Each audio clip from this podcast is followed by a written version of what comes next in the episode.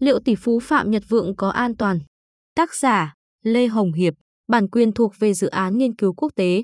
Những đồn đoán gần đây cho rằng Chủ tịch Vingroup Phạm Nhật Vượng, người giàu nhất Việt Nam, có thể gặp rắc rối với các cơ quan chức năng, có lẽ là quá đà.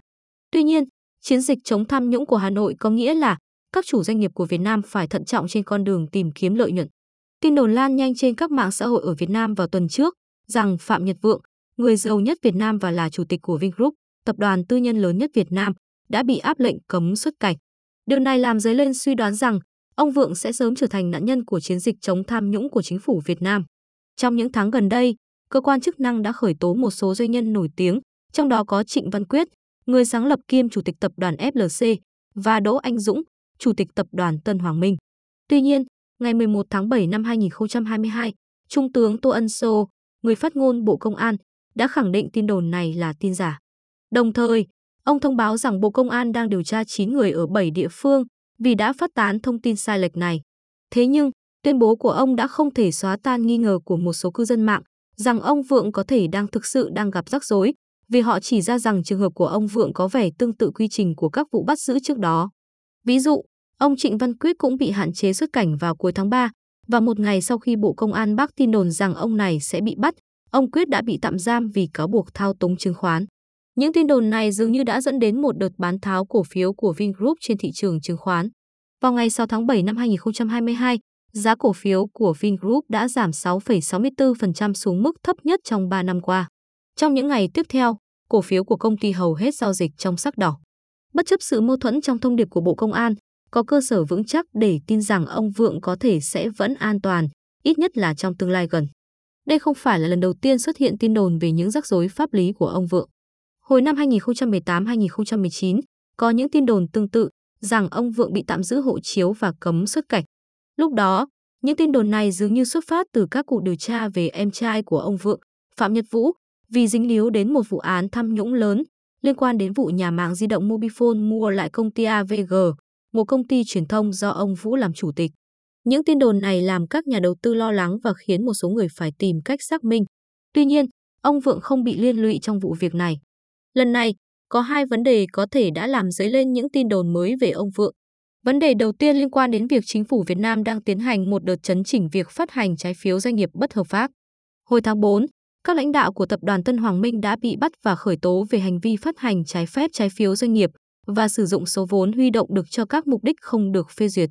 Tập đoàn Vingroup của ông Vượng được biết đến như là một trong những công ty phát hành trái phiếu doanh nghiệp lớn nhất Việt Nam. Hồi tháng 5, công ty đã phát hành 525 triệu đô la Mỹ trái phiếu cho các nhà đầu tư quốc tế để huy động vốn cho hoạt động sản xuất ô tô của mình. Một tháng sau, công ty huy động thêm 100 triệu đô la Mỹ cho các dự án bất động sản.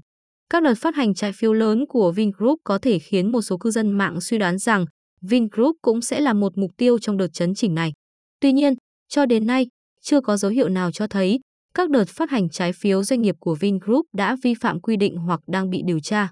Lý do thứ hai có thể liên quan đến mảng kinh doanh bất động sản của Vingroup. Vinhomes, công ty con phụ trách mảng bất động sản của Vingroup, được biết là đã mua đất cho một số dự án bất động sản trước đây, đặc biệt là ở Hà Nội và thành phố Hồ Chí Minh, từ một số doanh nghiệp nhà nước hoặc các cơ quan chính phủ mà không thông qua quy trình đấu giá công khai. Tuy nhiên, trong khi một số dự án của các chủ đầu tư khác mua đất theo cách tương tự đã bị điều tra, thì chưa có dự án nào của Vinhomes chính thức bị xử lý. Cần lưu ý rằng, chính phủ thường chỉ xử lý hình sự các quan chức chính phủ hoặc các nhà quản lý doanh nghiệp nhà nước đã chấp thuận chuyển nhượng trái phép đất công cho các nhà đầu tư tư nhân với định giá thấp. Cho đến nay, chính phủ phần lớn không xử lý các công ty phát triển bất động sản vì e ngại điều này sẽ làm các nhà đầu tư sợ hãi và gây bất ổn thị trường. Trong hầu hết các trường hợp, các chủ đầu tư được phép giữ lại đất, đặc biệt là nếu các lô đất đó đã được tiến hành xây dựng, nhưng các công ty này sẽ phải trả thêm tiền cho chính phủ để khớp với giá thị trường của các lô đất được chuyển giao bất hợp pháp. Một yếu tố quan trọng cũng có lợi cho ông Vượng là vị thế của Vingroup với tư cách là tập đoàn tư nhân lớn nhất Việt Nam. Tập đoàn này hoạt động trong nhiều lĩnh vực khác nhau, từ bất động sản và khách sạn đến giáo dục, y tế và sản xuất. Đây là một doanh nghiệp đóng thuế lớn và tuyển dụng hàng chục nghìn nhân viên.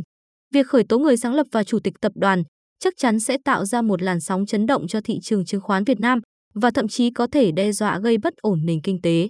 Đồng thời, VinFast, công ty sản xuất ô tô mới thành lập của tập đoàn, hiện đang dẫn đầu những nỗ lực của Việt Nam trong việc xây dựng một ngành công nghiệp ô tô bản địa.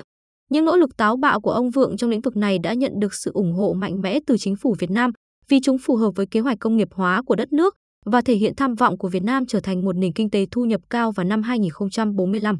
Việc VinFast lên kế hoạch huy động 4 tỷ đô la nhằm xây dựng một nhà máy sản xuất ô tô điện ở Bắc Carolina, Hoa Kỳ đã giúp tăng cường đòn bẩy của ông Vượng đối với chính phủ Việt Nam. Nếu ông Vượng gặp rắc rối pháp lý, dự án có thể đi chệnh đường dây, tức đi một con đường đầy hứa hẹn giúp Việt Nam tăng cường liên kết kinh tế với Hoa Kỳ. Vì vậy, khả năng ông Vượng bị thất sủng và sẽ bị chính phủ Việt Nam trừng phạt là rất thấp. Ông Vượng có thể sẽ tiếp tục được để yên nhằm điều hành doanh nghiệp của mình và đóng góp nhiều hơn nữa cho nền kinh tế quốc gia.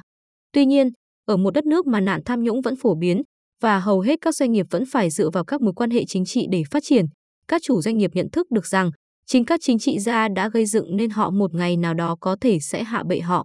Ông Vượng sẽ phải chơi trò chơi chính trị của mình một cách thận trọng và khôn ngoan để có thể bảo vệ tài sản, đồng thời phát triển hơn nữa đế chế kinh doanh của mình.